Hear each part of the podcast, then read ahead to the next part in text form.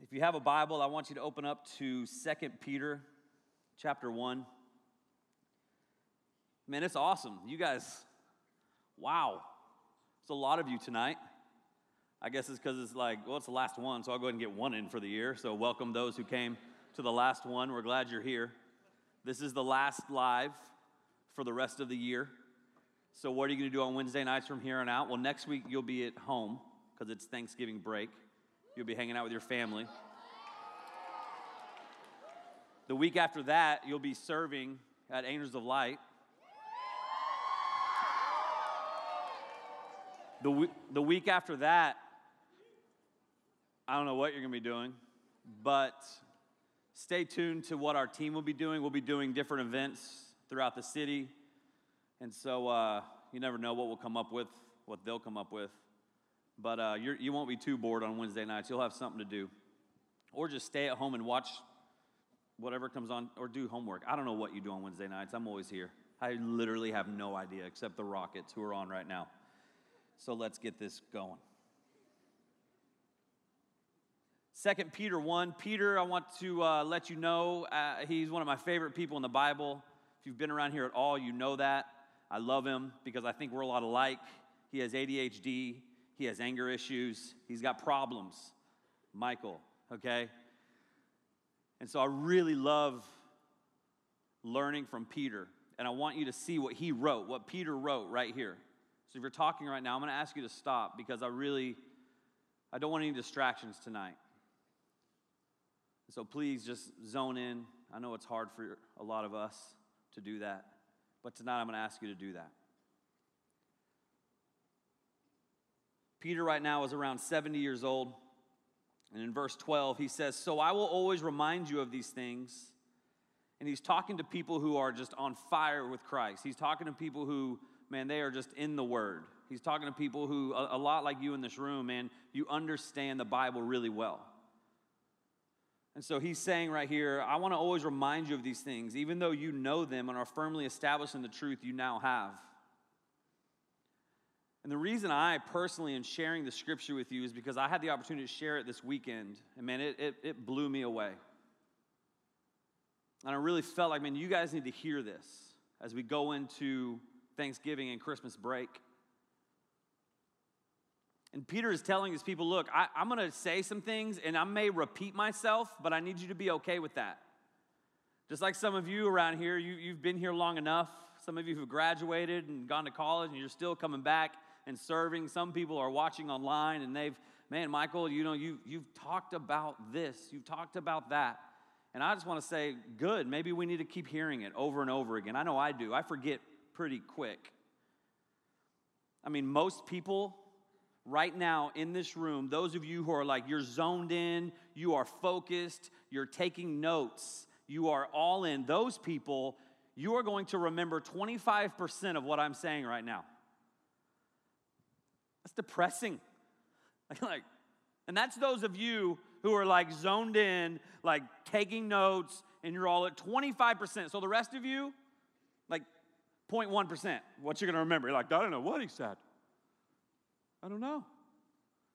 Those of you who are zoned in, those of us, I'm the same way, who are zoned in, we're focused, we're taking notes. You go home, you listen to the podcast, you, you take notes, you read over your notes, you read the scripture. Those of you who are so in, you pay attention that much, you are only going to retain 45% of what you are taught. That's in school, church, whatever, 45%.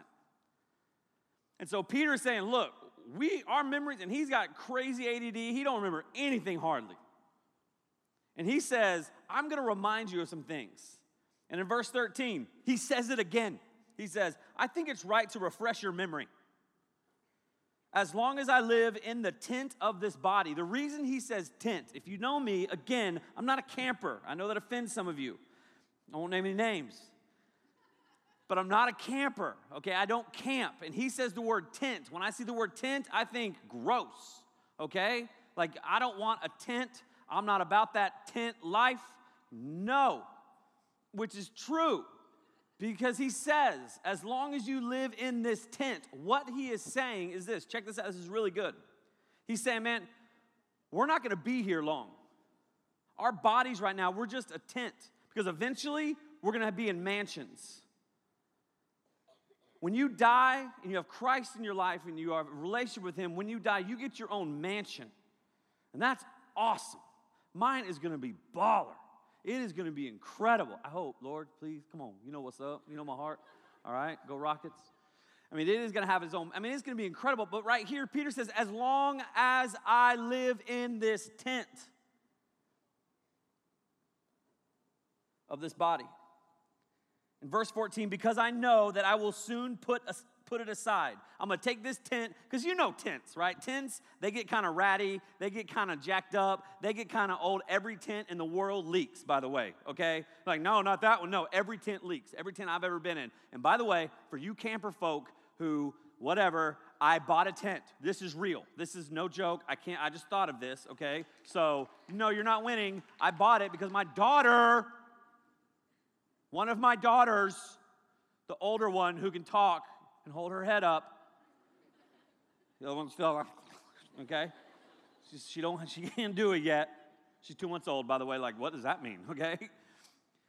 So Emerson says, Dad, I want to, I want to camp, and I was like, No. Who have you been talking to? And so I bought a tent, and we're going to camp out in the backyard.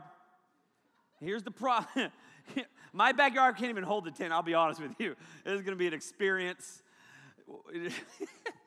Whatever. The tent's to leak, I promise you, and it's to rain that night, and I'm to be right. But every tent has issues, every tent has problems. We are to get old eventually. Uh, well, I'm already way older than most of you, and uh, my body's already breaking down.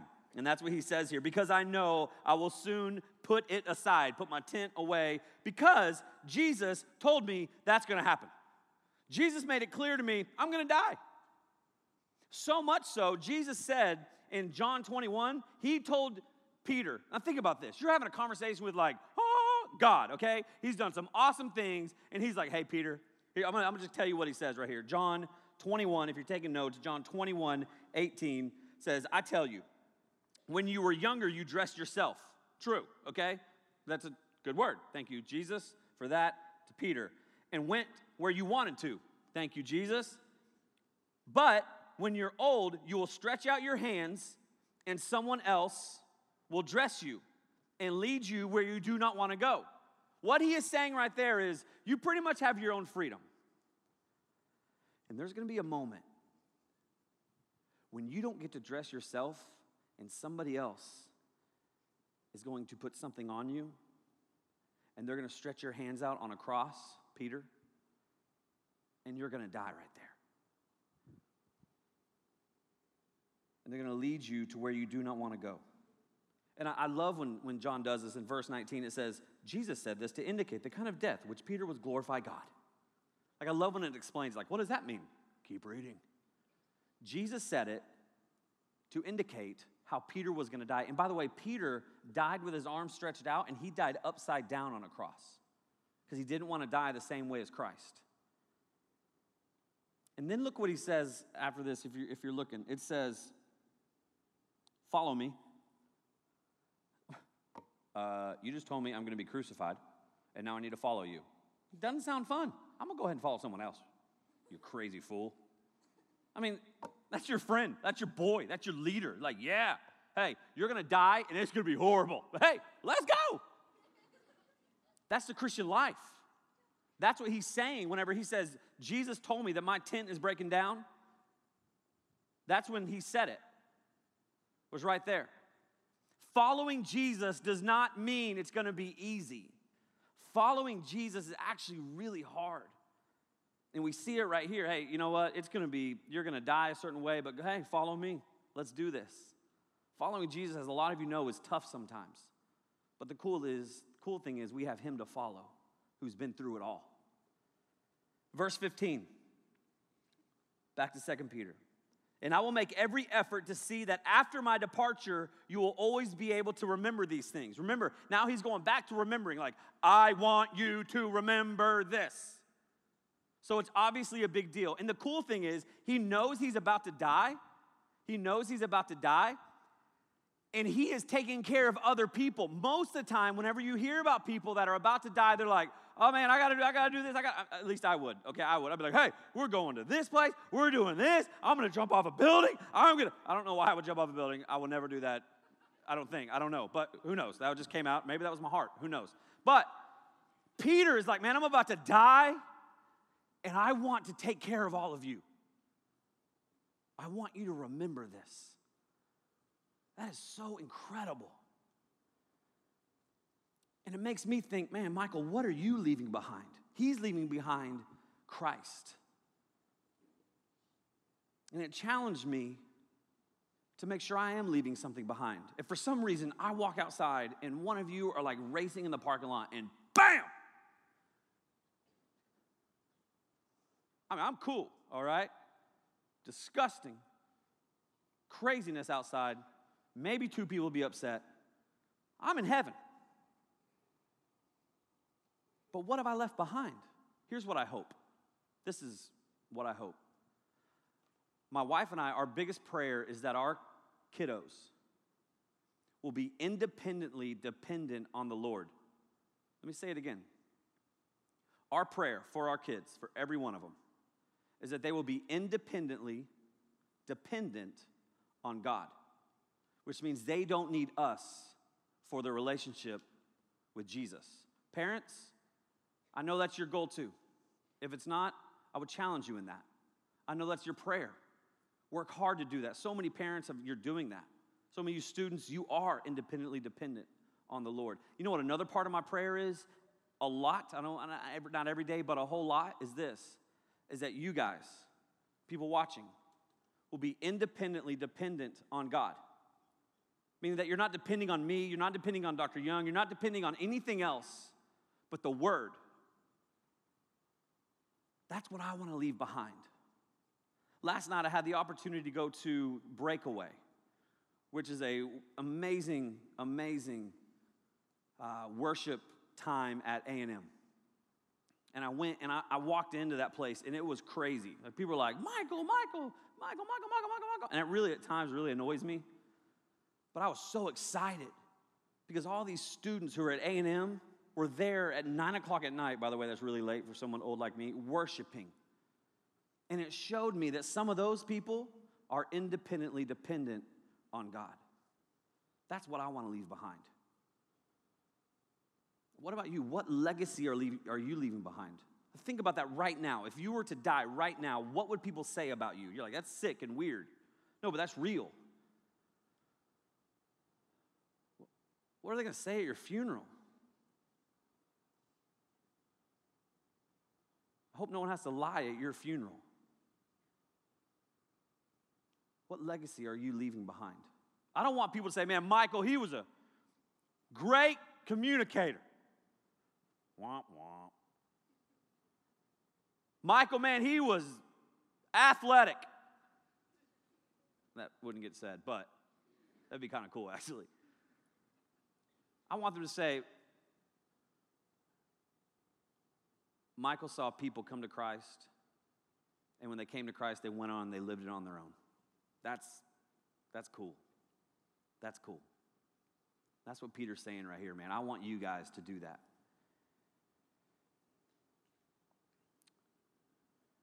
Verse 16 For we did not follow cleverly devised stories when we told you about the coming of our Lord Jesus Christ in power, but we were eyewitnesses. Peter was walking with Jesus. Okay, that's baller, all right? That is awesome. Like, if someone's walking with Jesus, I want to know what they're saying. He was there, he was an eyewitness, he was a part of it. He high fived him. He, good, hey, good game, brother. I mean, he was there with, you know, that happened. I mean, it just did, you know, and he was an eyewitness. In verse 17, he received honor and glory from God the Father when the voice came to him from the majestic glory, saying, This is my son whom I love. With him I am well pleased.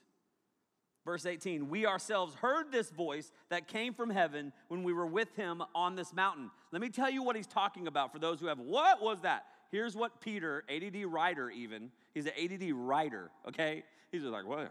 He's all over the place. Here's what he just said. In Matthew 17, I just want to read it to you. Pay attention to this. He's saying, I saw and I heard God. look what he wrote. Look what he's talking about in Matthew. After six days, Jesus took with him Peter, James, and John, three people. And he led them up a high mountain by themselves. Verse 2 There he was transfigured before him. What in the world does that mean? I'll tell you. His face shone like the sun, and his clothes became as white as the light. Just then, there appeared before them Moses, Elijah, Moses and Elijah talking with Jesus. Here's what happened Peter, James, and John hanging out, fishing, hanging out with Jesus. Jesus Hey, boys, let's roll. Gotta go up the mountain. So they're down here hanging out. Do, do, do, do, do, do. I don't know what that noise is, but they're down there doing it. They're hanging out, and they walk up. All right, walk out of the mountain. Where are we going? I don't know. Peter, James, and John talking, you know, whatever. Man, I don't know. Where's he taking us? He's going to kill us. I don't know. Maybe he's got a cake for us. I don't know what's going on. And they get up. I don't know what I have cake. I don't know what's wrong in my mind. But he gets up there, and they're hanging out like, okay, now what? All of a sudden, Jesus' face turns into the sun. Are y'all seeing this? And his clothes turn white as light, whatever that means. That happened. And we're just like, oh, cool. No. What if that happened to me right now? You'd be like, like, like Snapchat, put a little dog face on my sun face. I mean, you, it would be, it'd be incredible. All of a sudden, like, what is happening to Michael? He's transfigured. Then, what if all of a sudden, while that's happening, two other jokers are on the stage at the same time or up on the mountain? Like, what is happening? That's what happened. That is exactly what Peter is talking. He's saying this. Check this out. We were eyewitnesses of this. And I want you to understand, a lot of people don't believe the Bible. Maybe you're in the room, you're like, I don't, I don't, that's not real. Well, here's the problem, and here's the debate. Is that Matthew, when this was written, hang with me, it's three people that saw this, and those same three people each talk about it. The same story, the same way. He says, We saw it. And then Jesus says that there were multiple up there, the threes. So all that's happening in verse 2. And in verse 3, just then there appeared before them Moses and Elijah. Okay? Are you with me? Mountain, craziness, glowing, Moses, Elijah. Ah! Verse 4, Peter gets nervous. He stresses out. He goes, Lord, it is good for us to be here. what? Like, this is so random. Like, ah, Jesus, ah, all these people going on. Lord, it's good for us to be here. you know, you just say stupid stuff whenever you're nervous. I do all the time. Like, yes, hamburger. What? Lawnmower man. What? Just get nervous. Just things come out. And then look what happens. He says that and he goes, Here's what I'm going to do. I will put up three shelters one for you, one for Moses, and one for Elijah. He knew their names, which is cool. He's like, I'm going to build y'all three houses. I'll, I'll be back. We don't need a house, bro. Calm down. As he's going to build the houses, verse 5 while he was still speaking, a bright cloud covered them, and a voice from the cloud said, This, this is my son, son, son, son. That was awesome. I'm just kind of like, that was cool. In my mind, I'm like, that, that was bad. All right, that, way to go. Whom I love, with him I am well pleased. Listen to him, him, him, him. Peter's like, I'm gonna build you a house. It's good for us to be here. Oh, what's going on? And all of a sudden, this cloud comes over. Cloud's talking. Talking cloud says, Shut up. Listen to Jesus. That's what happens. That's, what, that's a real story. Peter's saying, I saw that. It was incredible. Like you can't even imagine. And then in verse 19, he says, We also have the prophetic message as something completely reliable. Here's what he is saying right there. He's saying this experience on the mountain was so awesome. This experience, I saw it, I heard. And then he says, we also have the prophetic message as something completely reliable. prophetic. He is talking about the Bible. There have been 25 different books written that some people say is the Word of God. 25 books have been written that people will say it is from the Word of God. Cool. Other religions say we wrote something and it is the Word of God. Here's the problem with those words of God is that they're not prophetic. Notice it says prophetic. We also have the prophetic message, meaning prophecy, meaning somebody predicted that something was going to happen hundreds of years before it happened and it came true. The Bible is the only book titled The Word of God that has prophecy in it. The Old Testament, people said these things will happen. Hundreds of years later, those things happened. He says, man, it was, it was incredible what happened on the mountain, but, but, but we have something that's even more, even more reliable than that. He says the Bible is more reliable than hanging out on a mountain with Jesus.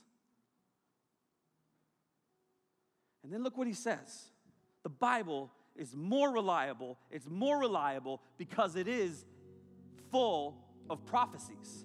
By the way, those prophecies, every single prophecy in the Bible has come true. You can't look in there and be like, well, that one didn't come true. No, it's come true. That one didn't, no, it's come true. They've all come true. They've all been proven. There's a prophecy that says Jesus Christ is going to come back.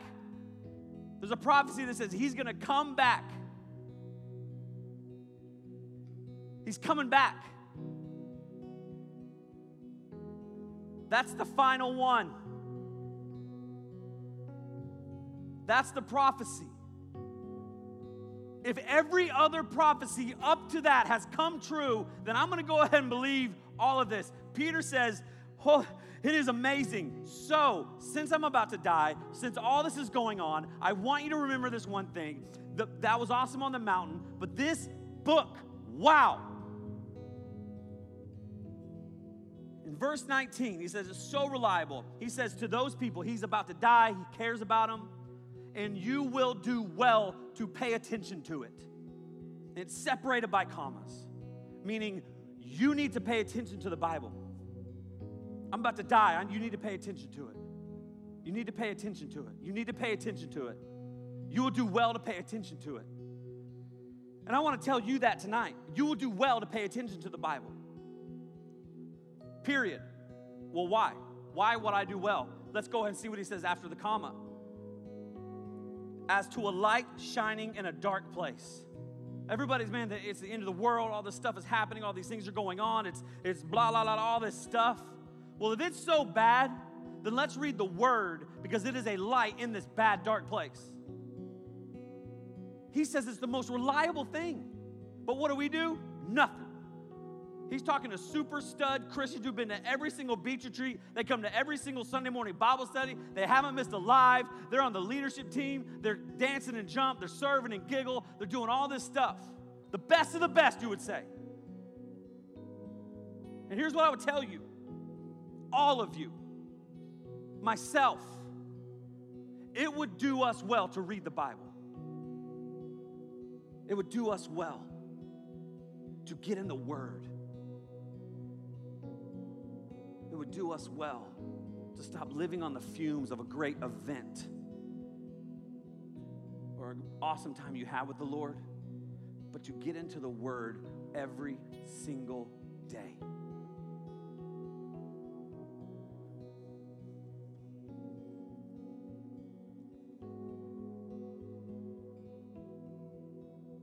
As a light shining in a dark place until the day dawns and the morning star rises in your hearts. My challenge to you is this we're about to not have live until January 11th. Who cares? you still have the Word of God. And we take it for granted. You can download an app on your phone called YouVersion, has Bible studies for you, has all this different amazing thing called YouVersion. Download it. Get in the Word. If you need help with that, talk to myself, talk to anybody on my team. I can give you a devotional. I'll buy you a devotional tonight in the bookstore. I'll do whatever I can to help you grow in your walk with the Lord. I'm just not someone who stands on the stage and speaks. I'm someone who wants to get into your life and make sure that you know Christ. And my team can tell you the same thing as you've all experienced.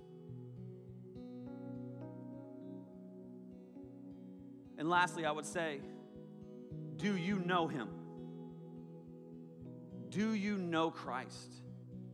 Have you asked Jesus into your heart?